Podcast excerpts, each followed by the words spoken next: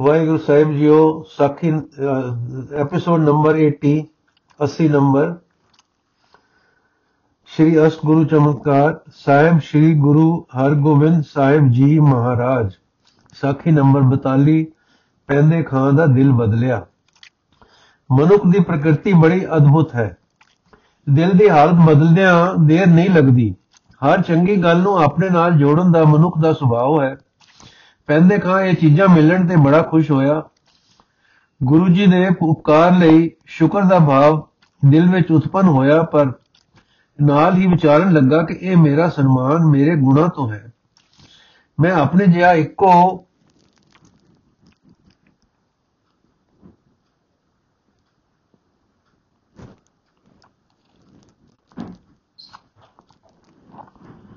ਵੀਰ ਹਾਂ। ਹੁਣ ਤੱਕ ਜੋ ਜੰਗ ਜਿੱਤਿਆ ਗਿਆ ਹੈ, ਮੇਰੇ ਬਾਹੂਬਲ ਨਾਲ ਜਿੱਤਿਆ ਗਿਆ ਹੈ।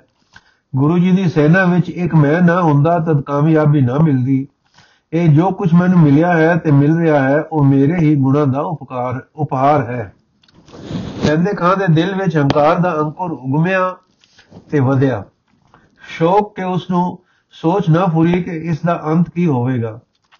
ਪੈਂਦੇ ਖਾਂ ਘੋੜੇ ਤੇ ਚੜਿਆ ਘੋੜੇ ਨੂੰ ਟੁਰਾਇਆ, ਫਿਰਾਇਆ ਦੁੜਾਇਆ ਕੁਦਾਇਆ ਤੇ ਟਪਾਇਆ। ਘੋੜਾ ਸ਼ਕਲ ਸੂਰਤ ਵਿੱਚ ਜਿਵੇਂ ਇੱਕ ਮੂਰਤ ਸੀ, ਤਿਵੇਂ ਗੁਣਾ ਵਿੱਚ ਵੀ ਨਿਪੁੰਨ ਸੀ। ਜਿਸ ਨੇ ਵੇਖਿਆ ਉਸਨੇ ਸਲਾਇਆ। ਪੈਂਦੇ ਖਾਂ ਘੋੜੇ ਤੇ ਸਵਾਰ ਹੋਇਆ, ਆਪਣੀ ਗਲੀ ਬਾਜ਼ਾਰ ਤੱਕ ਗਿਆ। ਤਾਂ ਕਿ ਸਾਖ ਸੰਬੰਧੀਆਂ ਆਂਦੀਆਂ ਗਵਾਂਡੀਆਂ ਤੇ ਮੇਲੂਆਂ ਮੇਲੂਆਂ ਨੂੰ ਇਹ ਚੀਜ਼ਾਂ ਦੱਸੇ। ਸਤਗੁਰਾਂ ਨੇ ਘੋੜੇ ਦੀ ਦੌੜ ਵੇਖ ਕੇ ਵਾਹ ਵਿਰੋਲਾ। ਕਿਹਾ, ਜਿਸ ਤੋਂ ਘੋੜੇ ਦਾ ਨਾਮ ਵਿਰੋਲਾ ਹੀ ਮਸ਼ਹੂਰ ਹੋ ਗਿਆ। ਪੈਂਦੇ ਖਾਂ ਡੇਰੇ ਆਇਆ, ਘੋੜਾ ਤਬੇਲੇ ਬੱਧਾ ਗਾਈ ਨੂੰ ਸੌਂਪਿਆ। ਆਪ ਘਰ ਆਇਆ, ਕੱਪੜੇ ਉਤਾਰੇ ਤੇ ਮੰਜੇ ਤੇ ਬੈਠ ਗਿਆ। ਅੱਜ ਇਹਦੇ ਵਿਚਾਰਾਂ ਵਿੱਚ ਕੁਝ ਤੂਫਾਨ ਆ ਗਿਆ ਸੀ। ਸਤਗੁਰਾਂ ਦੀਆਂ ਬਖਸ਼ਾਂ ਦਾਤਾਂ ਤੇ ਗਰੀਬ ਨਿਵਾਜੀ ਨੂੰ ਉਹ ਉਲਟੇ ਭਾਵ ਵਿੱਚ ਲੈ ਬੈਠਾ। ਖਿਆਲ ਕਰਦਾ ਕਰਦਾ ਸੋਚਣ ਲੱਗਾ ਕਿ ਸਤਗੁਰਾਂ ਪਾਸ ਦੇਸ਼ ਵਿਦੋਸ਼ ਤੋਂ ਤੋਹਫੇ ਆਉਂਦੇ ਹਨ। ਸਾਰੇ ਸਿੱਖਾਂ, ਸੇਵਕਾਂ ਤੇ ਪੁੱਤਰਾਂ ਤੱਕ ਨਾਲੋਂ ਮੇਰੇ ਤੋਂ ਵਧੇਕ ਤੇ ਵਧੇਕ ਨਿਗਾਹ ਉਹਨਾਂ ਦੀ ਟਿਕਦੀ ਹੈ। ਸਾਰੇ ਸਿੱਖਾਂ, ਸੇਵਕਾਂ ਦੇ ਪੁੱਤਰਾਂ ਤੱਕ ਨਾਲੋਂ ਮੇਰੇ ਤੇ ਵਧੇਕ ਨਿਗਾਹ ਉਹਨਾਂ ਦੀ ਟਿਕਦੀ ਹੈ। ਮੇਰਾ ਕੱਦ ਕਾਮਤ, ਡੀਲ, ਡੋਲ ਤੇ ਵੀਰਤਾ ਹਨ ਹੀ ਅਜਿਹੀਆਂ ਚੀਜ਼ਾਂ ਜੋ ਉਹਨਾਂ ਨੂੰ ਮੈਥੋਂ ਸਵਾਏ ਕਿਸੇ ਹੋਰ ਵਿੱਚ ਨਹੀਂ ਦਿੰਦੀਆਂ। ਫਿਰ ਅਜਿਹੀ ਹਾਲਤ ਹਾਲਤ ਵੇਖ ਕੇ, ਇਹ ਹਾਲਤ ਵਿੱਚ ਮੇਰਾ, ਜੇ ਮੇਰਾ ਮਾਣ ਨਾ ਵਧਾਉਣ ਤਾਂ ਕੀ ਕਰਾਂ? ਮੈਨੂੰ ਹੱਥ ਵਿੱਚ ਰੱਖਣ ਲਈ ਚੀਜ਼ਾਂ ਨਾ ਦੇਣ ਤਾਂ ਕੀ ਕਰਨ ਮੇਰੇ ਬਿਨਾ ਇਹਨਾਂ ਦੇ ਜੰਗਾਂ ਦਾ ਕੰਮ ਕਿਸੇ ਹੋਰ ਨੇ ਥੋੜਾ ਸਿਰੇ ਚਾੜ ਦੇਣਾ ਹੈ। ਇਸ ਤਰ੍ਹਾਂ ਵਿਚਾਰਾਂ ਵਿਚਾਰਨ ਲੱਗਾ। ਅਸਮਾਨ ਖਾਨ ਨੇ ਪੈਂਦੇ ਖਾਨ ਨੂੰ ਸੁੰਦਰ ਬਸਤ ਸਜਾਏ ਨਵੇਂ ਘੋੜੇ ਤੇ ਸਵਾਰ ਵੇਖਿਆ ਸੀ। ਇਹਨਾਂ ਦੋਨਾਂ ਚੀਜ਼ਾਂ ਨੂੰ ਵੇਖ ਉਹਦਾ ਦਿਲ ਟਿਕਾਣੇ ਨਾ ਰਿਹਾ। ਪੈਂਦੇ ਖਾਨ ਨੂੰ ਕਹਿਣ ਲੱਗਾ ਕਿ ਤੁਸੀਂ ਹੁਣ ਬ੍ਰਿਧ ਹੋ ਗਏ ਹੋ। ਇਹ ਸੁੰਦਰ ਪੁਸ਼ਾਕ ਜਵਾਨਾਂ ਨੂੰ ਸ਼ੋਭਦੀ ਹੈ। ਤੁਹਾਨੂੰ ਨਹੀਂ ਫਬਦੀ। ਘੋੜਾ ਵੀ ਜ਼ੋਰ ਵਾਲਾ ਤੇ ਤੇਜ਼ ਹੈ, ਇਹ ਵੀ ਤੁਹਾਡੇ ਲਈ ਖਤਰਾ ਹੀ ਹੈ। ਸੋ ਇਹ ਦੋਵੇਂ ਚੀਜ਼ਾਂ ਮੈਨੂੰ ਦੇ ਦਿਓ। ਪੈਂਦੇ ਖਾਨ ਨੇ ਜਵਾਈ ਨੂੰ ਸਾਰੀ ਗੱਲ ਸਮਝਾਈ ਤੇ ਕਿਹਾ ਕਿ ਇਹ ਚੀਜ਼ਾਂ ਸਤਗੁਰ ਨੇ ਦਿੱਤੀਆਂ ਹਨ ਤੇ ਹੁਕਮ ਦਿੱਤਾ ਹੈ ਕਿ ਇਹ ਜੋੜਾ ਪਹਿਨ ਕੇ ਦਰਬਾਰ ਵਿੱਚ ਆਇਆ ਕਰ। ਅਸਮਾਨ ਖਾਨ ਨੇ ਇੱਕ ਗੱਲ ਨਾ ਸੁਣੀ, ਦੋਨੋਂ ਚੀਜ਼ਾਂ ਲੈਣ ਤੇ ਜ਼ੋਰ ਦਿੱਤਾ। ਸੋਹਰੇ ਪਾਸ ਗੱਲ ਨਾ ਮੰਨਦੀ ਵੇਖ ਕੇ ਸੱਸ ਪਾਸ ਗਿਆ ਤੇ ਉਸ ਨੂੰ ਜਾ ਕੇ ਸਾਰੀ ਵਿਥਿਆ ਸੁਣਾ ਕੇ ਸਾਫ਼ ਕਹਿ ਦਿੱਤਾ ਜੇ ਮੈਨੂੰ ਇਹ ਨਵਾਂ ਘੋੜਾ ਤੇ ਜੋੜਾ ਮਿਲ ਜਾਏ, ਤਦ ਤਾਂ ਸੁਖ ਨਹੀਂ ਤਾਂ ਮੈਂ ਘਰੋਂ ਨਿਕਲ ਜਾਵਾਂਗਾ ਤੇ ਕੁਝ ਖਾ ਕੇ ਆਤਮਘਾਤ ਕਰ ਲਵਾਂਗਾ। ਪੈਂਦੇ ਖਾਂ ਦੀ ਤੀਵੀਂ ਜਵਾਈ ਦੇ ਮੂੰਹ ਤੋਂ ਇਹ ਗੱਲ ਸੁਣ ਕੇ ਕੰਬ ਗਈ। ਪੈਂਦੇ ਖਾਂ ਦੀ ਤੀਵੀਂ ਨੇ ਪਤੀ ਅੱਗੇ ਸਿਫਾਰਿਸ਼ ਕੀਤੀ। ਉਹਦੇ ਨਾ ਮੰਨਣ ਤੇ ਝਗੜਾ ਪੈ, ਹੋ ਗਿਆ, ਹੋ ਪਿਆ। ਤੀਵੀਂ ਨੇ ਕਰ ਕਤਰ ਕੇ ਪੈਂਦੇ ਖਾਂ ਨੂੰ ਮਨਾ ਲਿਆ ਤੇ ਘੋੜਾ ਤੇ ਜੋੜਾ ਅਸਮਾਨ ਖਾਨ ਨੇ ਲੈ ਲਿਆ। ਅਗਲੇ ਦਿਨ ਸਵੇਰੇ ਬਾਬਾ ਗੁਰਦਿੱਤਾ ਜੀ ਸ਼ਿਕਾਰ ਖੇਡਣ ਗਏ। ਮੁਰਦ ਵੇਲੇ ਅਸਮਾਨ ਖਾਨ ਦੇ ਪਿੰਡ ਪੁੱਜੇ, ਉੱਥੇ ਇਹ ਬਾਜ ਵੀ ਅਸਮਾਨ ਖਾਨ ਦੇ ਹੱਥ ਆ ਗਿਆ ਤੇ ਉਸਨੇ ਅੰਦਰ ਲੁਕਾ ਲਿਆ। ਗੁਰੂ ਜੀ ਨੇ, ਗੁਰੂ ਜੀ ਦੇ ਮੀਰ ਸ਼ਿਕਾਰੀ ਨੇ ਪੈਂਦੇ ਖਾਨ ਨੂੰ ਮਿਲ ਕੇ ਸਾਰੀ ਗੱਲ ਸਮਝਾਈ। ਪਿੰਡ ਵਿੱਚ ਵੱਡੇ ਰੜੋਰਾ ਦਿਵਾਇਆ, ਪਰ ਬਾਜ ਕਿਤੋਂ ਮਿਲਿਆ ਨਾ। ਗੁਰੂ ਜੀ ਨੇ ਆਦਮੀ ਭੇਜ ਕੇ ਪੈਂਦੇ ਖਾਨ ਨੂੰ ਸੱਦਿਆ। ਪੈਂਦੇ ਖਾਂ ਆਇਆ, ਪਰ ਗੁਰੂ ਜੀ ਦਾ ਬਖਸ਼ਿਆ ਜੋੜਾ ਪਹਿਰਿਆ ਹੋਇਆ ਨਹੀਂ ਸੀ। ਜਦ ਦਾ ਘੋੜਾ ਜੋੜਾ ਦਿੱਤਾ ਸੀ, ਉਦੋਂ ਤੋਂ ਵਾਪਸ ਹੀ ਨਹੀਂ, ਨਾ ਆਉਣ ਤੇ ਆਉਣ ਸਮੇਂ ਕੱਪੜੇ ਨਾ ਪਹਿਨਣ ਦਾ ਕਾਰਨ ਪੁੱਛਿਆ। ਸਿੱਧੇ ਤੇ ਵਿੰਗੇ ਰਾਤ ਆਰੰਭ ਮੁੱਢ ਇੱਕ ਥਾਂ ਤੇ ਹੀ ਹੁੰਦਾ ਹੈ ਤੇ ਨਿਕੜਨ ਤੇ ਨਿਕਲਣ ਟਿਕਾਣੇ ਤੋਂ ਇਹਨਾਂ ਦਾ ਫ਼ਰਕ ਐਵੇਂ ਆਖਣ ਮਾਤਰ ਹੁੰਦਾ ਹੈ। ਪਰ ਜਦ ਇੱਕ ਇੱਕ ਟੇਰ ਪਾਂਦੀ ਸਿੱਧੇ ਰਸਤੇ ਉਪਰਾਏ ਪੈ ਗਿਆ, ਫਿਰ ਰੱਬ ਵੀ ਰਾਖਾ ਹੁੰਦਾ ਹੈ। ਇਸ ਤਰ੍ਹਾਂ ਝੂਠ ਤੇ ਸੱਚ ਦੀ ਗੱਲ ਹੈ, ਅਸਲ ਸੱਚ ਹੈ ਉਹ ਦੱਸਣ ਵਿੱਚ ਕੋਈ ਕਸ਼ਟ ਤੇ ਤਕਲੀਫ ਨਹੀਂ। ਬਣਾਉਣ ਬਣਾਉਣ ਵਿੱਚ ਝੂਠ ਦਾ ਹੀ ਸਾਰਾ ਪਸਾਰਾ ਰਚਣਾ ਪੈਂਦਾ ਹੈ। ਪੈਂਦੇ ਖਾਂ ਗੁਰੂ ਦਰਬਾਰ ਹਾਜ਼ਰ ਹੋਇਆ। ਗੁਰੂ ਜੀ ਦੀਆਂ ਪੁੱਛਾਂ ਦਾ ਉੱਤਰ ਉਹਦੇ ਪਾਸ ਨਹੀਂ ਸੀ। ਜੇ ਉਹ ਸਾਰੀ ਗੱਲ ਜਿਉਂ ਕਿ ਤਿਉਂ ਦੱਸ ਦਿੰਦਾ ਤਾਂ ਗੁਰੂ ਜੀ ਨੇ ਉਸ ਨੂੰ ਕੀ ਕਹਿਣਾ ਸੀ? ਪੈਂਦੇ ਖਾਂ ਦੇ ਦਮਾਦ ਦੀ ਅੜ ਸੁਣ ਕੇ ਉਹਨਾਂ ਪੈਂਦੇ ਖਾਂ ਦੇ ਦਿਲਬਰੀ ਲਈ ਗੱਲ ਨੂੰ ਵਿਸਾਰ ਦੇਣਾ ਸੀ। ਪਰ ਉਹ ਤੀਵੀਂ ਦੇ ਆਖੇ ਲੱਗ ਕੇ ਮਾਜ ਦਾ ਪਤਾ ਦੇਣ ਤੋਂ ਉੱਕਾ ਹੀ ਮੁਨਕਰ ਹੋ ਗਿਆ। ਕਈ ਵੇਰ ਪੁੱਛਣ ਤੇ ਵੀ ਉਸਨੇ ਇੱਕੋ ਹੀ ਗੱਲ ਕਹੀ ਕਿ ਮਾਜ ਦਾ ਮੈਨੂੰ ਕੋਈ ਪਤਾ ਨਹੀਂ, ਮੈਂ ਡਡੋਰਾ ਫਿਰਾਇਆ ਹੈ, ਲੋਕਾਂ ਦੇ ਘਰਾਂ ਦੀ ਤਲਾਸ਼ੀ ਲਈ ਹੈ। ਸਤਰਾਂ ਵਿੱਚ ਬੈਠੀਆਂ ਤੀਵੀਆਂ ਤੋਂ ਪੁੱਛਗਿੱਛ ਕੀਤੀ ਹੈ, ਪਰ ਕੋਈ ਪਤਾ ਨਹੀਂ ਲੱਗਾ। ਸਤਗੁਰੂ ਜੀ ਨੇ ਇੱਕ ਨਹੀਂ, ਦੋ ਨਹੀਂ, ਤਿੰਨ ਵੇਰ ਪੁੱਛਿਆ, ਉਹ ਅੱਗੋਂ ਸਤਗੁਰੂ ਜੀ ਦੀ ਕਸਮ ਖਾ ਗਿਆ ਕਿ ਮੈਨੂੰ ਪਤਾ ਨਹੀਂ। ਸਤਗੁਰ ਜਾਣੀ ਜਾਣ ਸਨ, ਪੈਂਦੇ ਖਾਂ ਤੋਂ ਆਸ ਤੇ ਅਸਲੀਅਤ ਵਿਰੁੱਧ ਗੱਲਾਂ ਸੁਣ ਕੇ ਦੰਗ ਰਹਿ ਗਏ। ਦੁਪਹਿਰ ਵੇਲਾ ਹੋ ਗਿਆ ਸੀ, ਹੁਣ ਗੁਰੂ ਜੀ ਨੇ ਭਾਈ ਬਿੰਦੀ ਚੰਦ ਨੂੰ ਭੇਜਿਆ ਕਿ ਪੈਂਦੇ ਖਾਂ ਦੇ ਘਰੋਂ ਜਾ ਕੇ ਮਾਜ ਲਿਆਓ ਭਾਈ ਬਿੰਦੀ ਚੰਦ ਗਿਆ ਉਸਮਾਨ ਖਾਨ ਨੇ ਇੱਕ ਕਿੱਲੀ ਨਾਲ ਕੱਪੜੇ ਲਟਕਾਏ ਹੋਏ ਸੀ, ਖੰਡਾ ਸਰਾਣੇ ਸੀ ਮਾਜ ਵੀ ਅੱਡੇ ਤੇ ਬੈਠਾ ਸੀ। ਬਿੰਦੀ ਚੰਦ ਪਹੁੰਚਾ ਤੇ ਲੈ ਕੇ ਵਾਪਸ ਆ ਗਿਆ। ਚੀਜ਼ਾਂ ਵੇਖਦਿਆਂ ਪੈਂਦੇ ਖਾਂ ਦਾ ਹੁਲੀਆ ਵਿਗੜ ਗਿਆ। ਚਿਹਰੇ ਤੇ ਇੱਕ ਰੰਗ ਆਉਂਦਾ ਤੇ ਇੱਕ ਜਾਂਦਾ ਸੀ। ਚੀਜ਼ਾਂ ਪ੍ਰਤੱਖ ਉਹਦੇ ਘਰੋਂ ਆਈਆਂ ਸਨ। ਚਾਹੀਦਾ ਸੀ, ਅਪਰਾਧ ਮੰਨ ਲੈਂਦਾ। ਉਹ ਉਲਟੇ ਰਾਹ ਪੈ ਗਿਆ। ਬਦਨਾਮੀ ਤੇ ਬੁਰਾਈ ਅਜੇ ਫੁੱਟਬਾਲ ਹਨ, ਜਿਨ੍ਹਾਂ ਨੂੰ ਕੋਈ ਆਪਣੇ ਪਾਸ ਨਹੀਂ ਆਉਣ ਦੇਣਾ, ਦਿੰਦਾ। ਇਸ ਨੂੰ ਸਦੀਵ ਦੁਨੀਆ ਦੂਜੇ ਪਾਸ ਹੀ ਰੇੜਨ ਦੀ ਕੋਸ਼ਿਸ਼ ਹੁੰਦੀ ਹੈ। ਪੈਂਦੇ ਖਾਂ ਵੀ ਇਸ ਰਾਹ ਟੁਰਿਆ। ਇਹ ਜਾਣ ਬੁੱਝ ਕੇ ਚੀਜ਼ਾਂ ਮੇਰੇ ਜਵਾਈ ਪਾਸੋਂ ਹੀ ਆਈਆਂ ਹਨ, ਫਿਰ ਵੀ ਕਹਿਣ ਲੱਗਾ, ਇਹ ਚੀਜ਼ਾਂ ਮੇਰੇ ਜਵਾਈ ਪਾਸੋਂ ਨਹੀਂ ਨਿਕਲੀਆਂ। ਮੈਨੂੰ ਬਦਨਾਮ ਕਰਨ ਵਾਸਤੇ ਘਾੜਤ ਘੜੀ ਗਈ ਹੈ। ਇਸ ਤਰ੍ਹਾਂ ਕੁਝ ਮੁੜ-ਮੁੜ ਕਰਦਾ ਉੱਠ ਕੇ ਟੁਰ ਗਿਆ। ਵਿਦਰ ਨੀਤੀ ਵਿੱਚ ਲਿਖਿਆ ਹੈ ਕਿ ਜਦ ਆਦਮੀ ਦੇ ਮਨ ਬੁਰੇ ਆਉਂਦੇ ਹਨ, ਜਦ ਆਦਮੀ ਦੇ ਦਿਨ ਬੁਰੇ ਆਉਂਦੇ ਹਨ, ਤਾਂ ਧਰਮਰਾਜ ਡੰਡਾ ਲੈ ਕੇ ਉਹਦੇ ਸਿਰ ਨਹੀਂ ਮਾਰਦਾ। ਤੇ ਨਾ ਹੀ ਜਿਸ ਦੇ ਦਿਨ ਸਫਲੇ ਹੋਣ ਸਫਲੇ ਹੋਣ, ਉਹਨੂੰ ਛੱਤ ਪਾੜ ਕੇ ਕੁਝ ਦੇ ਜਾਂਦਾ ਹੈ। ਉਹ ਉਹਦੇ ਖਿਆਲਾਂ ਵਿੱਚ ਜੰਗੀ ਮੰਦੀ ਤਬਦੀਲੀ ਕਰ ਦਿੰਦਾ ਹੈ, ਜਿਸ ਤੋਂ ਮਨੁੱਖ ਆਪਣੇ ਕੀਤੇ ਦੀ ਸਜ਼ਾ ਤੇ ਇਨਾਮ ਪਾ ਲੈਂਦਾ ਹੈ। ਅਸਲ ਗੱਲ ਇਹ ਜਾਪਦੀ ਹੈ ਕਿ ਗੁਰੂ ਜੀ ਨੇ ਮੁਗਲਾਂ ਤੇ ਫਤਿਹ ਪਾਈਆਂ ਮਨ ਤੇ ਉਹਨਾਂ ਨੂੰ ਭਾਉਂਦਾ ਨਹੀਂ ਸੀ। ਅਸਮਾਨ ਖਾਨ ਲਾਹੌਰ ਦੇ ਅਹਿਲਕਾਰ ਦਾ ਲੜਕਾ ਸੀ। ਸੋ ਇਸ ਲੜਕੇ ਦੀ ਰਾਹੀਂ ਪੈਂਦੇ ਖਾਨ ਨੂੰ ਗੁਰੂ ਜੀ ਤੋਂ ਵਿਛੋੜ, ਵਿਛੜਾਉਣ ਦਾ ਕੰਮ ਹੋ ਰਿਹਾ ਸੀ। ਪੈਂਦੇ ਖਾਨ ਦੇ ਖਿਆਲਾਂ ਵਿੱਚ ਇਹ ਹੁਣ ਜਾਣੇ ਤਬਦੀਲੀ ਤੇ ਵਟਾਓ ਸਹਿਜ ਸਹਿਜ ਲਿਆਇਆ ਜਾ ਰਿਹਾ ਸੀ, ਜੋ ਹੁਣ ਵੱਧ ਖਲੋਤਾ। ਪੈਂਦੇ ਖਾਨ ਦੀ ਹੁਣ ਵਿਗੜੀ ਤਬੀਅਤ ਖਰਾਬੀਆਂ ਵਿੱਚ ਪੈ ਗਈ। ਲੱਗਾ ਗੁਰੂ ਜੀ ਦੇ ਵਿਰੁੱਧ ਤੰਦਣ ਤਾਣੇ ਤਰਨ ਕਰਤਾਰਪੁਰ ਦੇ ਲਾਗੇ ਮੁਸਲਮਾਨ ਪਠਾਨਾਂ ਦੀ ਵਸਤੋਂ ਕਾਫੀ ਸੀ। ਉਹਨਾਂ ਦੇ ਪਾਸ ਫਿਰ ਫਿਰ ਕੇ ਉਹਨਾਂ ਨੂੰ ਗੁਰੂ ਜੀ ਦੇ ਵਿਰੁੱਧ ਨੁਕਸਾਨ ਲੱਗਾ। ਉਹ ਕਹਿੰਦਾ ਸੀ, ਇਹ ਗੁਰੂ ਤੁਹਾਡੇ ਇਲਾਕੇ ਵਿੱਚ ਆ ਰਿਹਾ ਹੈ। ਇਹ ਹੌਲੀ ਹੌਲੀ ਤੁਹਾਡੇ ਘਰ-ਬਾਰ ਖੋ ਲਏਗਾ। ਜ਼ਮੀਨਾਂ ਉੱਤੇ ਕਬਜ਼ੇ ਕਰ ਲਏਗਾ ਤੇ ਨਕਦੀ ਮਾਲ ਜੋ ਕੁਛ ਹੈ ਲੈ ਲਏਗਾ। ਤੁਸੀਂ ਆਪਣੇ ਇਸ ਪ੍ਰਭੂ ਸ਼ਤਰੂ ਵੱਲੋਂ ਗਾਫਲ ਹੋਏ ਹੋਏ ਹੋ। ਇਹ ਗੱਲ ਚੰਗੀ ਨਹੀਂ, ਜਿਸ ਵੇਲੇ ਇਹਦੇ ਪੈਰ ਜੰਮ ਗਏ, ਉਸ ਵੇਲੇ ਤੁਹਾਨੂੰ, ਤੁਹਾਤੋਂ ਕੁਝ ਨਹੀਂ ਬਣ ਸਕੇਗਾ। ਹੁਣ ਜੇ ਸਾਰੇ ਇਕੱਠੇ ਹੋ ਕੇ ਇਹਦੇ ਨਾਲ ਲੜਾਈ ਕਰੋ, ਤਾਂ ਤੁਸੀਂ ਬਚ ਸਕੋਗੇ। ਮੁਸਲਮਾਨ ਵਸੋ, ਇਸ ਨਿਮਕ ਹਰਾਮ ਦੇ ਜਾਂਸੇ ਵਿੱਚ ਆ ਗਈ ਤੇ ਕੁਝ ਨੇ ਇਹਦੇ ਨਾਲ ਮਿਲ ਕੇ ਲੜਾਈ ਦੀ ਤਿਆਰੀ ਕੀਤੀ। ਪਰ ਇਲਾਕੇ ਦੀ ਵਸੋਂ ਨਾਲ ਲੈ ਕੇ ਲੜਾਈ ਕਰਨਾ ਤੇ ਕਾਮਯਾਬ ਹੋਣਾ ਸੌਖੀ ਗੱਲ ਨਹੀਂ ਸੀ। ਪੈਂਦੇ ਖਾਨ ਦੇ ਚਾਚੇ ਦਾ ਪੁੱਤ ਕੁਤਬ ਖਾਨ ਜਲੰਧਰ ਦਾ ਸੂਬਾ ਸੀ। 500 ਸਵਾਰ ਨਾਲ ਲੈ ਕੇ ਉਹਦੇ ਪਾਸ ਗਿਆ ਤੇ ਕਿਹਾ, ਗੁਰੂ ਜੀ ਨੇ ਮੇਰਾ ਅਪਮਾਨ ਕੀਤਾ ਹੈ, ਬੇਪੱਤੀ ਕੀਤੀ ਹੈ ਨੌਕਰੀ ਹਟਾ ਦਿੱਤਾ ਹੈ, ਮੈਂ ਪਠਾਨ ਦਾ ਪੁੱਤ ਹਾਂ। ਇਸ ਅਪਮਾਨ ਨੇ ਮੇਰੇ ਅੰਦਰ ਅੱਗ ਲਾ ਦਿੱਤੀ ਹੈ। ਤਾਂ ਜਦ ਤੱਕ ਬਦਲਾ ਨਾ ਲੈ ਲੈ ਲਵਾਂ, ਮੈਨੂੰ ਚੈਨ ਨਹੀਂ ਆਉਂਦਾ। ਜੇ ਤੂੰ ਮੇਰੀ ਸਹਾਇਤਾ ਕਰੇ, ਤਦ ਮੈਂ ਗੁਰੂ ਜੀ ਨੂੰ ਕੀਤੀ ਦਾ ਬਦਲਾ ਦੇ ਕੇ ਆਪਣੇ ਦਿਲ ਦਾ ਖੁਵਾਰ ਕੱਢ ਸਕਾਂਗਾ। ਜੇ ਤੂੰ ਭਰਾ ਹੈ, ਤਦ ਭਰਾਵਾਂ ਵਾਂਗ ਅੰਗਪਾਲ ਬਣ। ਵੀਰ ਪਰ ਰਖਿਕ ਬਨੇ ਭਰਾਤਾ ਸੁਭ ਕੈ ਮੀਤ ਜਿਮ ਦਾਤਾ ਦੁਰ ਵਿਚ ਮੈਂ, ਤੀਨੋ ਲੈ ਜਸ ਨੀਤ। ਭਰਾਤਨ ਪਰ ਉਪਕਾਰ ਜੋ ਜਿਮ ਧਨ ਸੰਚਿਓ ਹੇਤ, ਪਰੈ ਵੀਰ ਦਾਰਿਦ ਸਮੈ ਜਮੈ, ਸਭ ਸੰਕਟ ਕੋ ਖੋਤ ਖੋਤ। ਭਰਾਤਨ ਪਰ ਉਪਕਾਰ ਜੋ ਜਿਮ ਧਨ ਸੰਚਿਓ ਹੋਤ, ਪਰੈ ਵੀਰ ਦਾਰਿਦ ਜਥੈ, ਸਭ ਸੰਕਟ ਕੋ ਖੋਤ।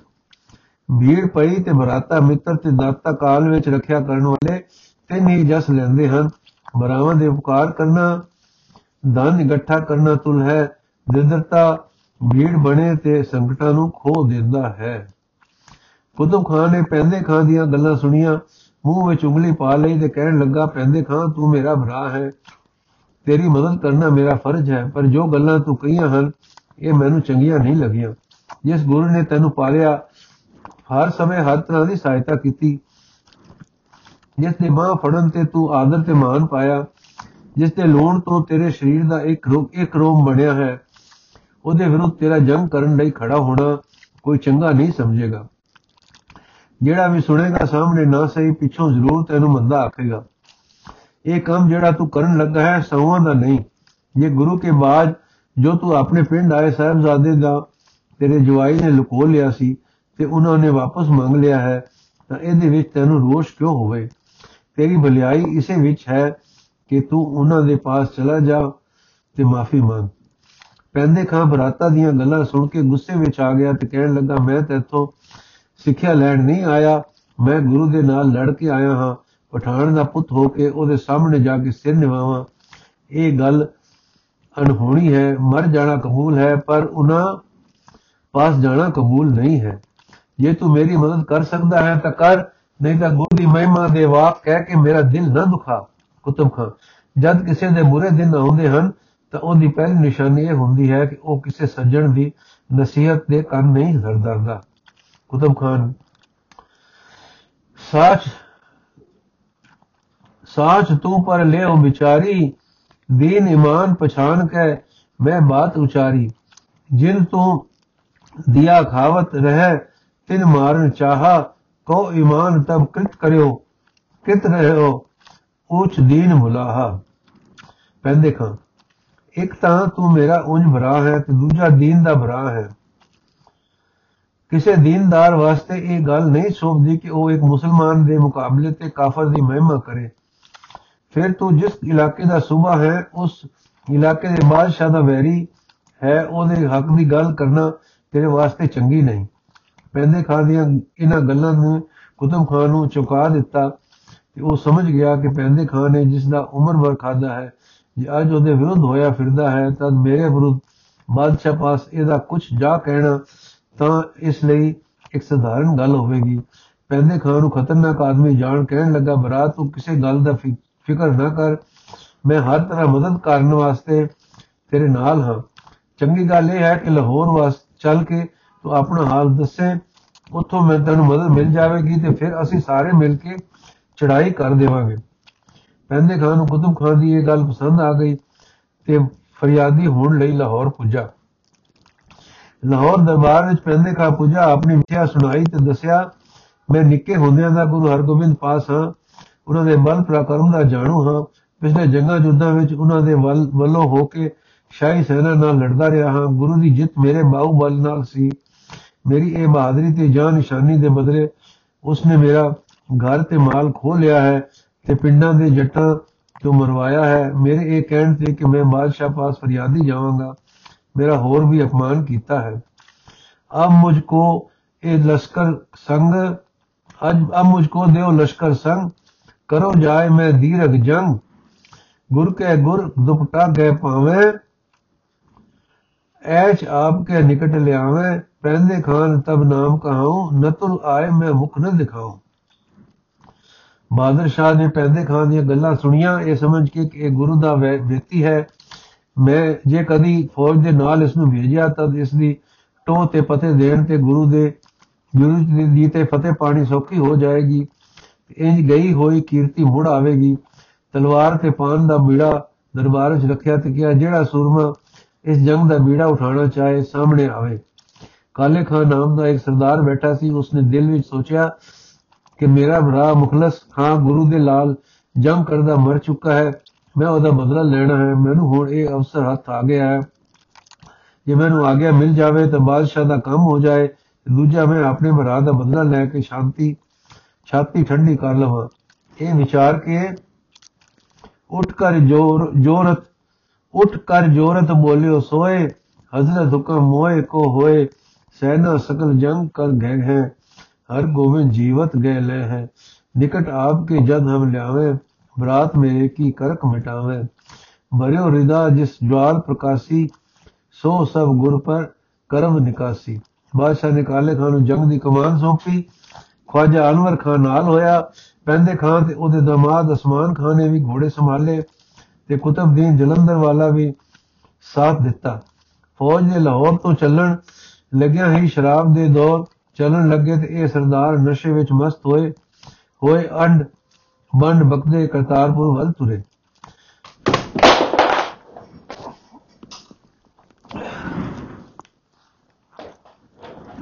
ਸਨ 1691 ਬਿਕਰਮੀ 1634 ਈਸਵੀ ਏਡੀ ਵਿੱਚ ਸ਼ਾਹੀ ਫੌਜ ਨੇ ਲਾਹੌਰ ਵੱਲੋਂ ਕੂਚ ਕੀਤਾ। ਕਵੀ ਸੰਤੋਖ ਸਿੰਘ ਜੀ ਕਾਲੇ ਖਾਨ ਤੇ ਉਹਦੇ ਸਾਥੀਆਂ ਦੀ ਚੜਾਈ ਦਾ ਜ਼ਿਕਰ ਇਸ ਤਰ੍ਹਾਂ ਕਰਦੇ ਹਨ। ਮਨੋ ਟੀਡ ਗਨ, ਗਮਨੇ ਐਸੇ, ਹਿੰਮੇ ਗਰਨ ਜਾਤ ਹੈ ਜੈਸੇ। ਮਨੋ ਮਨੁ ਮਕੋਰਨ ਲਾਗੇ ਪੰਖ, ਸਮੁਖ ਵੀ ਹੰਗਨ ਚਲੇ ਅਸੰਖ। ਜਿਵੇਂ ਟਿੱਡੀ ਦਲ ਬਰਫ਼ ਵਿੱਚ ਗਲਨ ਹੁਣ ਤੁਰ ਪੈਂਦਾ ਹੈ, ਮਾਨੋ ਕੀੜਿਆਂ ਨੂੰ ਖੰਭ ਲੱਗ ਪੈਂਦੇ ਹਨ। ਇਹ ਪੰਛੀਆਂ ਦੇ ਸਾਹਮਣੇ ਜੋ ਇਹਨਾਂ ਨੂੰ ਖਾ ਜਾਂਦੇ ਹਨ, ਚੱਲੇ ਹਨ। ਇਹ ਫੌਜ ਕੂਚ ਕਰਦੀ ਬਿਆਸਾ ਦੇ ਕੰਢੇ ਤੇ ਪੁੱਜੀ, ਦੂਰ ਨੇੜੇ ਤੋਂ ਮਲਾ ਇਕੱਠੇ ਕੀਤੇ ਤੇ ਕਿਸ਼ਤੀ ਤੇ ਪੂਰ ਭਰ ਕੇ ਸੈਨਾ ਪਾਰ ਹੋਣ ਲੱਗੀ। ਪੰਜੇ ਸਰਦਾਰ ਪਾਰ ਹੋਏ, ਦੁਆਬੇ ਦੇ ਰਾਹ ਪਏ। ਇੱਕ ਛਾਂ ਵਾਲੀ ਥਾਂ ਤੇ ਫੌਜ ਨੇ ਡੇਰਾ ਜਾ ਕੀਤਾ, ਰਾਤ ਉੱਥੇ ਰਹੇ। ਸਵੇਰੇ ਪੰਜੇ ਸਰਦਾਰ ਇਕੱਠੇ ਹੋਏ, ਜੰਗ ਕਿਵੇਂ ਛੇੜੀ ਜਾਏ ਦੇ ਵਿਸ਼ੇ ਤੇ ਗੱਲਬਾਤ ਹੋਣ ਲੱਗੀ। ਕੁਤਮ ਖਾਨ ਸੂਬਾ ਜਲੰਧਰ ਨੇ ਕਿਹਾ ਗੁਰੂ ਬੜਾ ਬਹਾਦਰ ਹੈ ਅੱਗੇ ਕਈ ਲੜਾਈਆਂ ਵਿੱਚ ਉਹਦੇ ਹੱਥ ਵੇਖ ਚੁੱਕੇ ਹਾਂ ਹੁਣ ਇੱਕੋ ਹੀ ਗੱਲ ਜਾਪਦੀ ਹੈ ਕਿ ਇਕੱਠੇ ਹੋ ਕੇ ਜਾ ਕੇ ਇੱਕਦਮ ਚਾਰੇ ਪਾਸਿਓਂ ਤੇ ਗਮਸਾਨ ਦਾ ਯੁੱਧ ਛੇੜ ਦੇਵੀਏ ਪੈਂਦੇ ਖਾਂ ਤੇ ਉਹਦਾ ਜਵਾਈ ਅਸਮਾਨ ਖਾਂ ਕਹਿਣ ਲੱਗੇ ਸੋਚ ਵਿਚਾਰ ਦੀ ਕੋਈ ਲੋੜ ਨਹੀਂ ਸਾਡੇ ਹੱਥ ਵੇਖਣੇ ਅਸੀਂ ਉਹ ਕੁਝ ਕਰ ਦੱਸਾਂਗੇ ਜੋ ਕਿਸੇ ਦੇ ਵਹਿਮ ਗੁਮਾਨ ਵਿੱਚ ਵੀ ਨਾ ਹੋਵੇ ਕਾਲੇ ਖਾਨ ਦੀ رائے ਸੀ ਕਿ ਪੈਂਦੇ ਖਾਂ ਤੇ ਅਸਮਾਨ ਖਾਂ ਗੁੱਸੇ ਵਿੱਚ ਸੋਚਣ ਵਾਲੀ ਗੱਲ ਨਹੀਂ ਸੋਚ ਰਹੇ ਵੈਰੀ ਦਾ ਬਲ ਦਲ ਕਿਤੇ ਤੇ? ਖਜ਼ਾਨਾ ਇਹਨਾਂ ਗੱਲਾਂ ਦਾ ਅਨੁਮਾਨ ਲਾ ਲਾ ਕੇ ਅੱਗੇ ਕਦਮ ਉਠਾਇਆ ਜਾਵੇ। ਪੈਂਦੇ ਖਾਂ ਦੀਆਂ ਗੱਲਾਂ ਤੇ ਭਰੋਸਾ ਕਰਕੇ ਬਿਨਾਂ ਸੋਚੇ ਕੋਈ ਗੱਲ ਨਹੀਂ ਕਰਨੀ ਚਾਹੀਦੀ। ਅਨਵਰ ਖਾਨ ਨੇ ਕਾਲੇ ਖਾਨ ਦੀ ਗੱਲ ਦੀ ਪੁਸ਼ਟੀ ਕੀਤੀ। ਖਵਾਜਾ ਅਨਵਰ ਖਾਨ ਕਰਤਾਰਪੁਰ ਦੇ ਹਾਲਾਤ ਵੇਖਣ ਲਈ ਨਿਯਤ ਹੋਇਆ। ਇਹ ਅੱਗੇ ਕਈ ਵੇਰ ਫੇਰ ਜਲੰਧਰ ਦੇ ਹਾਕਮ ਵੱਲੋਂ ਏਲਚੀ ਹੋ ਕੇ ਆ ਚੁੱਕਾ ਸੀ। ਕਰਤਾਰਪੁਰ ਦੀਆਂ ਗਲੀਆਂ, ਕੁਚਿਆਂ ਤੇ ਮੁਹੱਲਿਆਂ ਦਾ ਜਾਣੂ ਸੀ। ਗੁਰੂ ਜੀ ਦੀਵਾਨਾਂ ਵਿੱਚ ਆਇਆ, ਸ਼ਹਿਰ ਵਿੱਚ ਫਿਰਿਆ ਤੇ ਸਿੱਖ ਸਿਪਾਹੀਆਂ ਵਿੱਚ ਰਿਹਾ। ਇੱਥੋਂ ਵਾਪਸ ਜਾ ਕੇ ਇਸਨੇ ਕਾਲੇ ਖਾਨ ਨੂੰ ਖਬਰ ਦਿੱਤੀ ਕਿ ਗੁਰੂ ਸਾਹਿਬ ਇਸ ਤੁਹਾਡੇ ਹਮਲੇ ਤੋਂ ਉੱਕਾ ਬੇਖਬਰ ਹਨ। ਤੁਹਾਡੀ ਚੜਾਈ ਦਾ ਇਹਨਾਂ ਨੂੰ ਪਤਾ ਨਹੀਂ। ਇਸ ਵਾਸਤੇ ਹੁਣ ਤੱਕ ਉਹਨਾਂ ਵੱਲੋਂ ਲੜਾਈ ਦੀ ਕੋਈ ਤਿਆਰੀ ਨਹੀਂ। ਇਹ ਅਚੇਤ ਦਸ਼ਾ ਵਿੱਚ ਹੱਲਾ ਕਰਨਾ ਕਾਮਯਾਬ ਰਹੇਗਾ। ਇਹ ਹੱਲਾ ਦਿਨ ਨੂੰ ਕਰਨਾ ਚਾਹੀਦਾ ਹੈ ਜਾਂ ਰਾਤ ਨੂੰ? ਇਹ ਤੁਸੀਂ ਵਿਚਾਰ ਕਰ ਲਓ। ਕਾਲੇ ਖਾਨ ਨੇ ਕੁਤਬ ਖਾਨ ਤੇ ਪੈਂਦੇ ਖਾਨ ਨੂੰ ਸੱਦਿਆ, ਅਨਵਰ ਖਾਨ ਦਾ ਦੱਸਿਆ ਹਾਲ ਸੁਣਾਇਆ, ਕਾਫੀ ਵਿਚਾਰ ਤੋਂ ਮਗਰੋਂ ਫੈਸਲਾ ਹੋਇਆ ਕਿ ਪਾਛਲ ਰਾਤ ਪਰੇ ਕਰ ਹੀਲਾ ਕਰੋ ਚਮੂ ਹੱਥ ਰੇਲ ਸੁਪੇਲਾ ਰੂਪੇਲਾ ਪੈਂਦਾ ਸਨਮੁਖ ਤਿਨ ਕੋ ਕੇ ਜੋ ਹੈ, ਬਲ ਮਿਸਾਲ ਤੇ ਗਹਿ ਗੁਰ ਲੈ ਹੈ ਅਲਬ ਬਾਹੀਲੀ ਅਰਬ ਅਲਬ ਮਾਹਿਨੀ ਮਾਰਨ ਕਹਾ ਹਤੇ ਤੁਰਤ ਹਮ ਲਸ਼ਕਰ ਮਹਾ। ਪਿਛਲੀ ਰਾਤ ਹੱਲਾ ਕੀਤਾ ਜਾਏ, ਗੁਰੂ ਜੀ ਦੀ ਸੈਨਾ ਥੋੜੀ ਹੈ ਤੇ ਸਾਡੇ ਪਾਸ ਲਸ਼ਕਰ ਭਾਰੀ ਹੈ, ਇਸ ਵਾਸਤੇ ਗੁਰੂ ਜੀ ਦੀ ਸੈਨਾ ਨੂੰ ਸਹਿਜੇ ਹੀ ਮਾਰ ਲਵਾਂਗੇ। ਇੰਨੀ ਭਾਰੀ ਫੌਜ ਪਾਸ ਹੋਣ ਤੇ ਇਹ ਯਕੀਨ ਹੋ ਜਾਣ ਤੇ ਵੀ ਕਿ ਗੁਰੂ ਜੀ ਜੰਗ ਵੱਲੋਂ ਅਚੇਤ ਹਨ। ਫਿਰ ਵੀ ਗੁਰੂ ਜੀ ਦੇ ਸਾਹਮਣੇ ਜਾਣ ਦਾ ਕਿਸੇ ਨੂੰ ਹਿਆ ਨਹੀਂ ਪਿਆ। ਇਸ ਜੰਗ ਦੀ ਜੜ ਪੈਂਦੇ ਖਾਂ ਸੀ, ਇਸ ਵਾਸਤੇ ਪੈਂਦੇ ਖਾਂ ਨੂੰ ਗੁਰੂ ਜੀ ਦੇ ਸਾਹਮਣੇ ਜਾਣ ਲਈ ਕਿਹਾ ਗਿਆ। ਧੀਰ ਮਲ ਨੂੰ ਇਸ ਚੜਾਈ ਦੀ ਖਬਰ ਮਿਲੀ। ਉਹਦਾ ਮਨ ਅਧੀਰ ਹੋ ਗਿਆ ਤੇ ਉਸਨੇ ਕਾਲੇ ਖਾਨ ਨੂੰ ਚਿੱਠੀ ਲਿਖੀ ਕਿ ਮੈਂ ਪਾਤਸ਼ਾਹ ਦਾ ਅਨੁਸਾਰੀ ਹਾਂ, ਤੁਹਾਡੇ ਨਾਲ ਵੈਰ ਵਿਰੋਧ ਨਹੀਂ ਕਰਾਂਗਾ। ਚਿੱਠੀ ਪੜ੍ਹ ਕੇ ਕਾਲੇ ਖਾਨ ਦੇ ਉਸਦੇ ਮਲਾ ਸਲਾਹਕਾਰ ਖੁਸ਼ ਹੋ ਗਏ। ਇਹ ਸਮਝ ਕੇ ਕਿ ਘਰ ਪਾਟ ਗਿਆ ਹੈ, ਉਹਨਾਂ ਨੂੰ ਜਿੱਤ ਹੋਰ ਵੀ ਨੇੜੇ ਦਿਸਣ ਲੱਗੀ। ਕਾਲੇ ਖਾਨ ਨੂੰ ਧੀਰਮਲ ਕਾਲੇ ਖਾਨ ਨੇ ਧੀਰਮਲ ਨੂੰ ਚਿੱਠੀ ਲਿਖ ਕੇ ਇਸ ਤਰ੍ਹਾਂ ਦੀਆਂ ਖਬਰਾਂ ਦਿੰਦੇ ਰਹੋ, ਜਿਨ੍ਹਾਂ ਤੋਂ ਫਤਿਹ ਹੋ ਜਾਏ। ਇਹ ਚਿੱਠੀ ਧੀਰਮਲ ਪਾਸ ਪਹੁੰਚਾ ਦਿੱਤੀ। ਲਾਹੌਰ ਕੂਚ ਕਰਨ ਦੇ ਦਿਨ ਤੋਂ ਲੈ ਕੇ ਹੁਣ ਤੱਕ ਚੜਾਈ ਦੀ ਖਬਰ ਗੁਪਤ ਸੀ। ਜਦ ਕੋਈ ਪੁੱਛਦਾ ਤਾਂ ਉੱਤਰ ਇਹ ਦਿੰਦੇ ਕਿ ਰੋਪੜ ਤੇ ਦੇ ਪੀਰ ਦੀ ਮਜਾ, ਮਿਜਾਰ ਤੇ ਕਾਲੇ ਖਾਂ ਸੁਖਣਾ ਚੜਾਉਣ ਜਾ ਰਿਹਾ ਹੈ। ਦੁਆਬੇ ਵਿੱਚ ਜਿੰਨੇ ਪਠਾਨ ਹਨ, ਸਨ ਸਾਰਿਆਂ ਨੇ ਸਾਰਿਆਂ ਨੂੰ ਹਰਕਾਰੇ ਵੇਚ ਕੇ ਮੰਗਾ ਲਿਆ। ਸਿਪਾਹੀ ਤੇ ਅਫਸਰਾਂ ਦੀ ਬੜੀ ਖਾਤਰਦਾਰੀ ਕੀਤੀ। ਆਪਣੇ ਅੱਗੇ ਪਿੱਛੇ ਭਾਰੀ ਸੈਨਾ ਇਕੱਠੀ ਹੋਈ ਵੇਖ ਕਾਲੇ ਖਾਂ ਬੜਾ ਖੁਸ਼ ਹੋਇਆ ਤੇ ਉਹਦੇ ਦਿਲ ਵਿੱਚ ਲੜਾਈ ਕਰਨ ਦੀ ਉਮੰਗ ਵਧਣ ਲੱਗੀ। ਰਾਤ ਦੇ ਹਨੇਰੇ ਨੇ ਦਿਨ ਦੀ ਰੋਸ਼ਨੀ ਨੂੰ ਲੁਕਾ ਲਿਆ। ਕਾਲੇ ਖਾਨ ਨੇ ਫੌਜ ਵਿੱਚ ਗੋਲੀ ਬਾਰੂਦ ਵੰਡ ਦਿੱਤਾ। ਘੋੜਿਆਂ ਉੱਤੇ ਜੀਨਾ ਪਾ ਲਈਆਂ, ਸ਼ਰਾਬ, ਸ਼ਰਾਬਾਂ ਪੀ ਲਈਆਂ। ਇਹ ਲਸ਼ਕਰ ਇੰਜ ਤੁਰ ਪਿਆ, ਮਾਨੋ ਸਮੁੰਦਰ ਉਛਾਲੇ ਖਾਂਦਾ ਵੱਧਦਾ ਆ ਰਿਹਾ ਹੈ। ਜਦ ਅੱਧਾ ਕੋ ਸਫਰ ਆਏ, ਤਦ ਕੁਦਮ ਖਾਨ ਦਾ ਛੋਟਾ ਭਰਾ ਮਲਕ ਦਾਤਾਰ ਖਾਨ ਆਪਣੀ ਸੈਨਾ ਲੈ ਕੇ ਆ ਮਿਲਿਆ। ਦਾਤਾਰ ਖਾਨ ਦੇ ਪੁੱਛਣ ਤੇ ਕਾਲੇ ਖਾਨ ਬੋਲਿਓ, ਗਰਬਾਏ, ਕਹਿਰ ਬਲੀ ਰਹੇ ਇਸ ਥਾਏ ਬਹੁਤ ਜੀਵ ਸੰਘਾਰਨ ਕਰੇ ਕੋ ਬਲ ਧਾਰਨ ਆਗੇ ਅਰੇ, ਤਿਸ ਕੇ ਹਿਤ ਸ਼ਿਕਾਰ ਕੋ ਚਾਲੇ, ਅਬ ਸਿੰਘ ਰਹਿ, ਖੋਜ ਵਿਸਾਲੇ। ਅਬ ਸਿੰਘ ਹੈ, ਖੋਜ ਵਿਸਾਲੇ। ਛੋਟੇ ਮੀਰ ਜਾ ਕੇ ਡੇਰਾ ਕੀਤਾ, ਉਹ ਸੈਨਾ ਜੋ ਵਖੇ ਵਕੋ ਵਖਰੇ ਪਾਸਿਓਂ ਤੋਂ ਆ ਰਹੀ ਸੀ। ਇੱਥੇ ਇਕੱਠੀ ਹੋਏ। ਕਾਲੇ ਖਾਨ ਨੇ ਆਪਣੀ ਕੋਸਲ ਸੱਦੀ ਤੋਂ, ਸੱਦੀ ਤੇ ਵਿਚਾਰ, ਮਗਰੋਂ ਫੈਸਲਾ ਹੋਇਆ ਕਿ ਹੁਣ ਚੁੱਪਚਾਪ ਹੱਲਾ ਕੀਤਾ ਜਾਏ। ਪੈਂਦੇ ਖਾਂ ਗੁਰੂ ਮਹਿਲਾ ਦੇ ਦਰਵਾਜ਼ੇ ਪਾਸ ਜਾ ਖੜਾ ਹੋਵੇ, ਜਿਸ ਵੇਲੇ ਗੁਰੂ ਜੀ ਅੰਦਰੋਂ ਬਾਹਰ ਆਣ ਉਹਨਾਂ ਨੂੰ ਚੁੱਕ ਕੇ ਲੈ ਆਵੇ, ਫਿਰ ਪਿੰਡ ਲੁੱਟ ਲਿਆ ਜਾਵੇ। ਕਾਲੇ ਖਾਨ ਦੇ ਕੂਚ ਦੀ ਗੁਰੂ ਜੀ ਨੂੰ ਖਬਰ ਸੀ, ਉਹਦੇ ਲਸ਼ਕਰ ਤੇ ਹਰ ਪੜਾਅ ਤੋਂ ਆਪ ਜਾਣੂ ਸਨ। ਸੰਧਿਆ ਸਮੇਂ ਇਹਨਾਂ ਨੇ ਆਪਣੀ ਸੈਨਾ ਵਿੱਚ ਗੋਲੀ ਬਰੂਦ ਵੰਡ ਦਿੱਤਾ ਤੇ ਕਿਹਾ ਕਿ ਅੱਧੀ ਰਾਤ ਪਿੱਛੋਂ ਜਾਗ ਪੈਣਾ। ਰਾਤ ਡੇਢ ਪੈ ਰਹਿੰਦੀ ਸੀ, ਕਾਲੇ ਖਾਨ ਦਾ ਲਸ਼ਕਰ ਕਰਤਾਰਪੁਰ ਦੇ ਨੇੜੇ ਆ ਗਿਆ। ਦੋਸਿਆਂ ਉੱਤੇ ਚੋਟ ਲਾਈ, ਸਿੱਖ ਅੱਗੇ ਹੀ ਸਾਵਧਾਨ ਸੀ। ਇੱਕ ਪਹਿਰੇਦਾਰ ਗੁਰੂ ਜੀ ਸੇਵਾ ਵਿੱਚ ਹਾਜ਼ਰ ਹੋਇਆ। ਗੁਰੂ ਜੀ ਅੱਗੇ ਸੋਚ ਇਸ਼ਨਾਨ ਕਰਕੇ ਵਾਹਿਗੁਰੂ ਦੇ ਵਿੱਚ ਲੀਨ ਸਨ। ਸੇਵਾਦਾਰ ਨੇ ਤੁਰਕਾਨੀ ਫੌਜ ਦੇ ਆ ਪਹੁੰਚਣ ਦੀ ਖਬਰ ਸੁਣਾਈ। ਧੀਰ ਤੇ ਵੀਰ ਗੁਰੂ ਜੀ ਨੇ ਜਪ ਜਪ ਕੀਨ ਪਾਠ ਚਿਤ ਇੱਕ ਹੋਏ। ਪ੍ਰਭ ਸਬਰ, ਪ੍ਰਭ ਸਰਬ ਕਲਾ ਸਮਰਤ ਸੋਏ। ਪਟ ਅੰਤ ਕੀਨ ਸੇ ਕੋ ਨਿਵਾਏ, ਤਬ ਸੁਨੀ ਤੁਫੰਗਨ ਧੁਨ ਉਠਾਏ। ਗੁਰੂ ਜੀ ਨੇ ਹੁਕਮ ਦਿੱਤਾ ਕਿ ਭਾਈ ਲੱਖੂ 500 ਜਵਾਨ ਲੈ ਕੇ ਸਾਹਮਣੇ ਜਾਵੇ। ਮੇਰ ਚੰਦ ਤੇ ਅਮੀਆਂ ਵੱਲੋਂ ਅਮੀਆਂ ਦੋਨੋਂ ਯੋਧੇ 400 ਆਦਮੀ ਨਾਲ ਲੈ ਕੇ ਸੱਜੇ ਦੇ ਖੱਬੇ ਪਰ ਹੱਥੋਂ ਉਹਦੀ ਮਦਦ ਕਰਨ ਤੇ 900 ਘੁੜਸਵਾਰ ਕਰਤਾਰਪੁਰ ਦੀ ਰੱਖਿਆ ਕਰਨ। ਬਾਬਾ ਗੁਰਦਿੱਤਾ ਜੀ ਸ਼ਸਤਰ ਬਸਤਰ ਸਜਾ ਹਾਜ਼ਰ ਹੋਏ ਤੇ ਜੰਗ ਵਿੱਚ ਸ਼ਾਮਲ ਹੋਣ ਦੀ ਆਗਿਆ ਮੰਗੀ। ਸਤਗੁਰਾਂ ਨੇ ਉਹਨਾਂ ਨੂੰ ਸ਼ਹਿਰ ਦੇ ਵਿੱਚ ਫਿਰ ਕੇ ਦਰਵਾਜ਼ਿਆਂ ਤੇ ਖੜੇ ਯੋਧਿਆਂ ਨੂੰ ਸਾਵਧਾਨ ਰੱਖਣ ਤੋਂ ਤੇ ਨਿਯਤ ਕੀਤਾ। ਕਾਲੇ ਖਾਨ ਤੇ ਭਾਈ ਲੱਖੋ ਦੀ ਸੈਨਾ ਸਾਹਮਣੇ ਹੋਈ। ਗੋਲੀਆਂ ਚੱਲੀਆਂ, ਭਾਈ, ਲੱਖੋ ਦੀ ਫੌਜ ਦੇ ਨਿਸ਼ਾਨੇ ਨਿਸ਼ਾਨੇ ਤੇ ਬੈਠੇ ਕਾਲੇ ਖਾਂ ਦੀ ਫੌਜ ਦਾ ਫਰੰਟ ਪਹਿਲੋਂ ਹੱਥੀ ਢੇਰ ਹੋ ਗਿਆ। ਸੁਰਮੇ ਅੱਗੇ ਵੱਧ-ਵੱਧ ਕੇ ਲੜਨ ਲੱਗੇ, ਗਰਦ ਉੱਡੀ ਉੱਡੀ, ਕਿਆਮੋ ਸਾਹਮਣੇ ਖੜੋਤੇ ਦਿਖਾਈ ਨਹੀਂ ਸੀ ਦਿੰਦੇ। ਇਸ ਧੁੰਦੂਕਾਰ ਵਿੱਚ ਸਿੱਖਾਂ ਦੀਆਂ ਗੋਲੀਆਂ ਵੈਰੀਆਂ ਦੇ ਆਹੂ ਲਾਹ ਰਹੀਆਂ ਸਨ। ਕਾਲੇ ਖਾਂ ਜਿਸ ਪਾਸੇ ਧਿਆਨ ਮਾਰਦਾ ਸੀ, ਆਪਣੀ ਸੈਨਾ ਨੂੰ ਲਹੂ ਨੁਹਾਨ ਤੇ ਸਥਰਾ ਵਾਂਗ ਧਰਤੀ ਤੇ ਪਿਆ ਵੇਖਦਾ ਸੀ। ਉਸਨੇ ਆਪਣੀ ਫੌਜ ਨੂੰ ਕੜਕ ਕੇ ਕਿਹਾ, ਦਇਆ ਘਟਿਕਾ, ਮੈਂ ਫਜਰ ਹੋਇਆ ਸਰਿਓ ਨਕਾਰ ਕੋਏ, ਪੁਰ ਸਮੀਪਤਾ ਨਹਿ ਗਈ, ਕਹਾ ਮਾਰ ਲੁੱਟ ਹੋਏ? ਤੁਰਕ ਸੈਨਾ ਲੁੱਟ ਦੇ ਲਾਲਚ ਵਿੱਚ ਫਿਰ ਤਕੜੀ ਹੋ ਅੱਗੇ ਵਧਦੀ, ਇਧਰੋਂ ਭਾਈ ਲੱਖੂ ਦੇ ਸੂਰਮਿਆਂ ਨੇ ਅੱਗੇ ਵਧਿਆਂ ਨੂੰ ਹੱਥੋਂ ਵੱਧ, ਹੱਥੋਂ ਹੱਥ ਲਿਆ।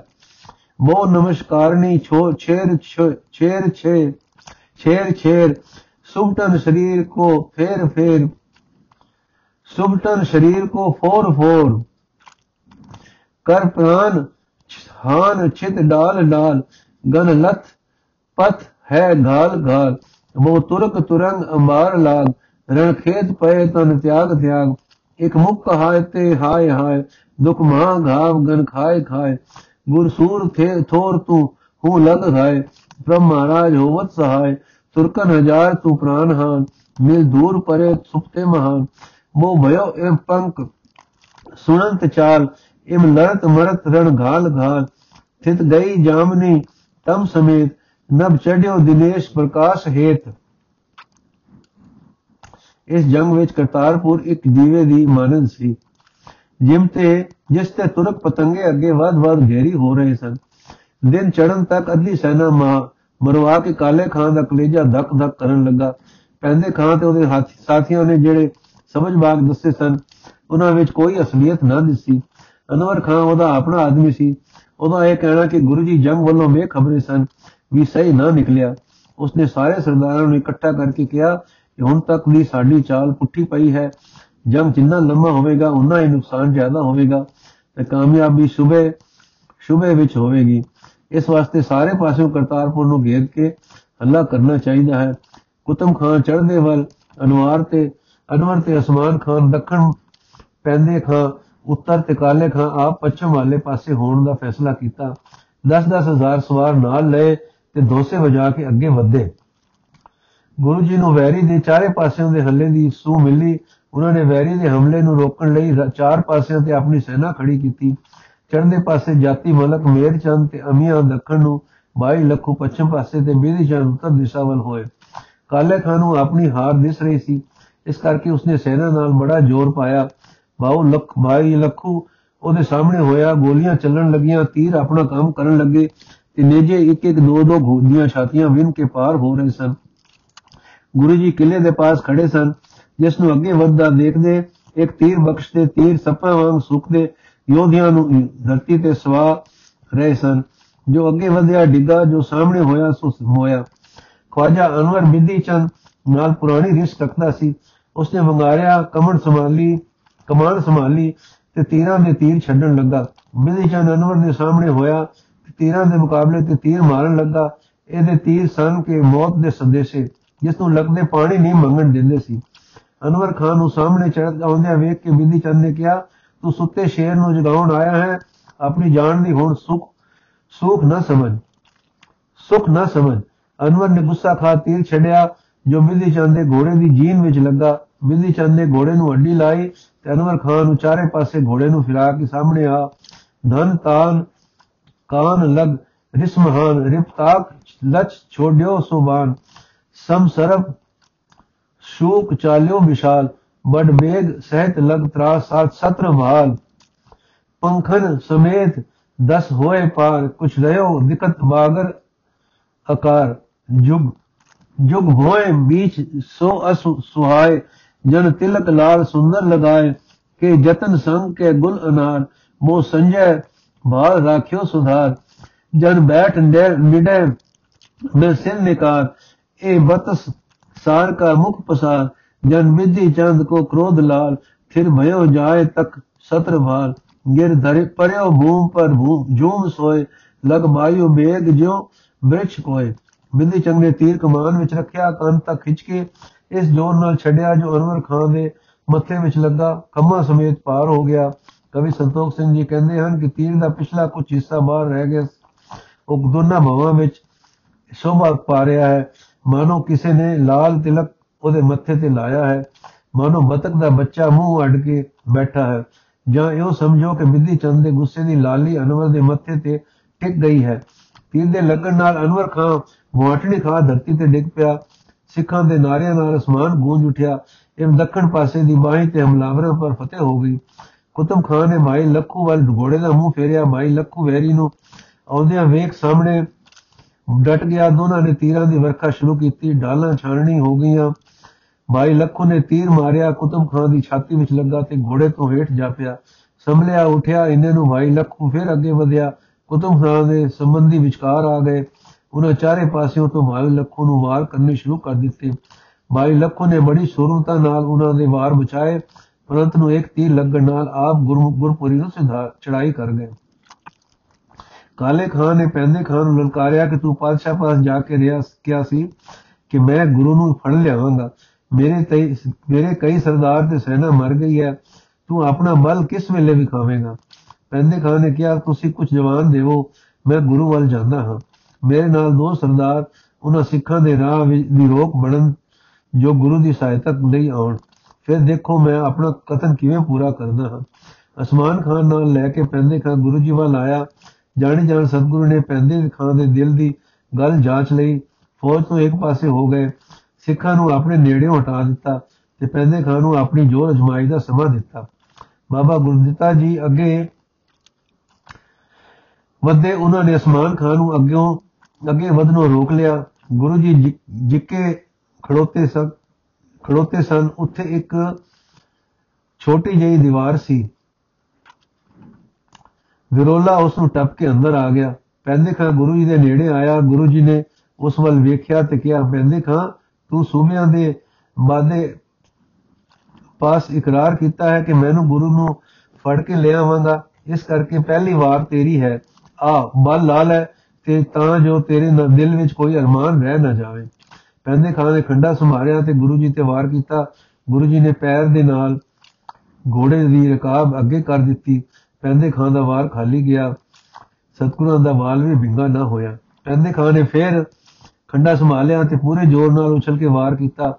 ਗੁਰੂ ਜੀ ਨੇ ਢਾਲ ਸਾਹਮਣੇ ਕੀਤੀ, ਇਹ ਵਾਰ ਵੀ ਖਾਲੀ ਗਿਆ।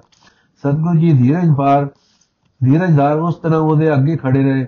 ਹੁਣ ਪੈਂਦੇ ਖਾਨ ਨੂੰ ਚਿੰਤਾ ਪੈ ਗਈ ਕਿ ਗੁਰੂ ਜੀ ਅਤ ਸੂਰਮੇ ਹਨ। ਜੇ ਮੈਂ ਅਨੁਮਾਨ ਲਾਇਆ ਸੀ, ਸੋ ਗਲਤ ਸੀ। ਗੁੱਸੇ ਵਿੱਚ ਆ ਦੂਜੇ ਪਾਸੇ ਹੋ ਫਿਰ ਖੰਡਾ ਚਲਾਇਆ। ਗੁਰੂ ਜੀ ਨੇ ਢਾਲ ਅੱਗੇ ਕੀਤੀ, ਖੰਡਾ ਢਾਲ ਦੇ ਦੇ ਫੁੱਲ ਤੇ ਲੱਗਾ ਤੇ ਦੋ ਟੁਕੜੇ ਹੋ ਗਿਆ। ਮੁੱਠ ਪੈਂਦੇ ਖਾਨ ਦੇ ਹੱਥ ਵਿੱਚ ਰਹਿ ਗਈ। ਪੈਂਦੇ ਖਾਨ ਨੇ ਚਾਹਿਆ ਕਿ ਜੱਫਾ ਮਾਰ ਕੇ ਗੁਰੂ ਜੀ ਨੂੰ ਚੁੱਕ ਲਵਾਂ। ਪੈਂਦੇ ਖਾਨ ਹਿਮਾਲਾ ਪਰਬਤ ਨੂੰ ਚੁੱਕਣਾ ਚਾਹੁੰਦਾ ਹੈ ਤੇ ਲੋਚਦਾ ਹੈ ਕਿ ਸੂਰਜ ਨੂੰ ਖੀਸੇ ਵਿੱਚ ਪਾ ਲਵਾਂ। ਘੋੜੇ ਉਤਰ ਗੁਰੂ ਜੀ ਦੇ ਘੋੜੇ ਨੂੰ ਜੱਫਾ ਮਾਰ ਕੇ ਖੜਾ ਹੋ ਕਰ ਲਿਆ। ਗੁਰੂ ਜੀ ਨੇ ਘੋੜੇ ਨੂੰ ਅੱਡੀ ਮਾਰੀ। ਘੋੜਾ ਇਸ਼ਾਰੇ ਨਾਲ ਹਵਾ ਹੋ ਜਾਣ ਵਾਲਾ ਸੀ। ਪੈਂਦੇ, ਪੰਨੂ ਪੈਂਦੇ ਖਾਨ ਨੇ ਹਿਲਣ ਨਾ ਦਿੱਤਾ। ਗੁਰੂ ਜੀ ਦੇ, ਨੇ ਢਾਲ ਸੰਭਾਲੀ ਤੇ ਪੈਂਦੇ ਖਾਨ ਦੇ ਸਿਰ ਤੇ ਇਸ ਜ਼ੋਰ ਨਾਲ ਮਾਰੀ ਕਿ ਉਹ ਚੱਕਰ ਖਾ ਕੇ ਵਿਛਾੜ ਜਾ ਪਿਆ। ਇਹਦਾ ਸਰੀਰ ਪਸੀਨੇ ਨਾਲ ਨਹਾਤਾ ਪਿਆ ਸੀ ਤੇ ਬੇਹੋਸ਼ ਸੀ। ਸਤਿਗੁਰਾਂ ਨੇ ਇਸ ਅਦਮੋਈ ਹਾਲਤ ਵਿੱਚ ਉਸ ਤੇ ਵਾਰ ਨਹੀਂ ਕੀਤਾ। ਹਜੂਰ ਘੋੜੇ ਤੋਂ ਉਤਰ ਪਏ। ਪੈਂਦੇ ਖਾਂ ਪਾਸ ਖੜੇ ਹੋ ਗਏ।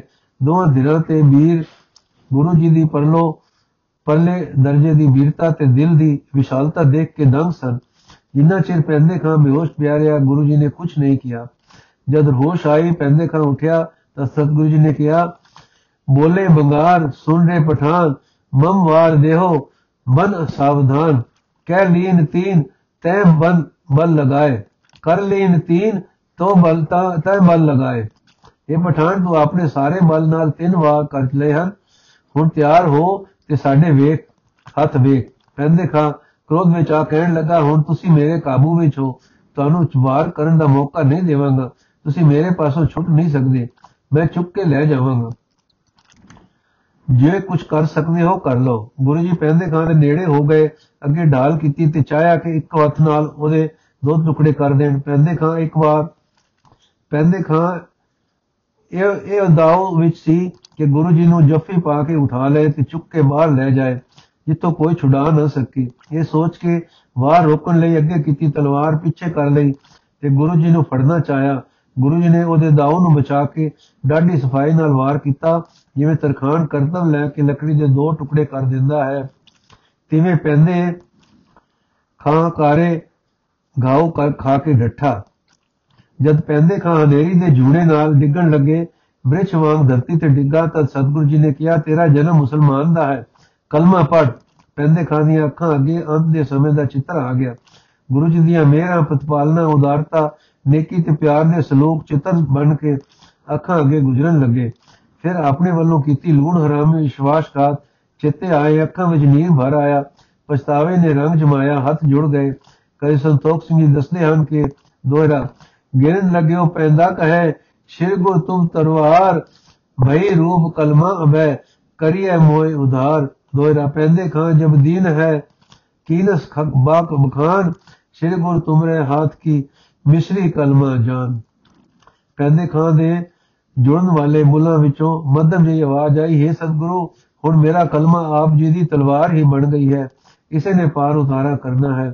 ਇਹ ਵਾਕ ਗੁਰੂ ਜੀ ਨੇ ਸੁਣੇ ਨਿਰਵੈਰ ਸਤਿਗੁਰੂ ਜੀ ਉਹਦੇ ਔਗਣਾਂ ਨੂੰ ਭੁੱਲ ਗਏ, ਦੁੱਖ ਦੇ ਵਿੱਚ ਆਖਰੀ ਸਵਾਸਾਂ ਦੇ ਪਏ ਤੜਫਦੇ ਦੇ ਸਿਰ ਉੱਤੇ ਢਾਲ ਦਾ ਪਰਛਾਵਾਂ ਕੀਤਾ, ਪੈਂਦੇ ਖਾਂ ਦੀਆਂ ਅੱਖਾਂ ਮੀਟੀਆਂ ਗਈਆਂ ਤੇ ਉਹ ਸਦਾ ਦੀ ਨਿੰਦਰ ਸੌ ਗਿਆ। ਵਾਹਿਗੁਰੂ ਜੀ ਕਾ ਖਾਲਸਾ, ਵਾਹਿਗੁਰੂ ਜੀ ਕੀ ਫਤਿਹ। ਅੱਜ ਦਾ ਐਪੀਸੋਡ ਸਮਾਪਤ ਹੋਇਆ ਜੀ।